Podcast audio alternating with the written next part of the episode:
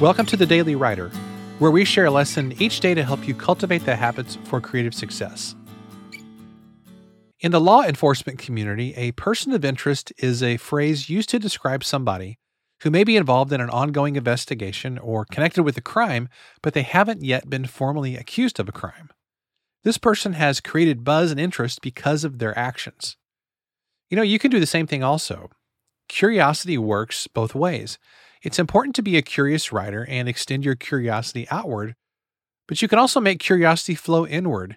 You can make people curious about you, or you can be a quote unquote person of interest by doing interesting things. A simple and effective way to do this is to share what you're working on. You can use social media, email, conversations, meetings, masterminds, groups, and any means you can think of to share what you've been learning as you write and create. Being interesting is not about doing completely original things. It's just about sharing what you're doing because, after all, there's no such thing as being completely original. You can simply be interesting by talking about the things that you're doing, how you're growing, what you're learning, and all those kinds of things. And when you do that, you'll be massively interesting to the people around you just by virtue of you sharing what you're working on and what you're learning in your life right now.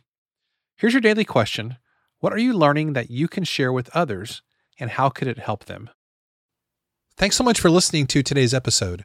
If you've been listening to this show for any length of time, you know that one of the four practices of a great writer is creativity.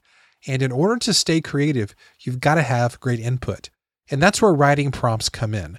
A writing prompt is a sentence or two that helps you break through creative blocks, brainstorm new ideas, and get back into a state of flow.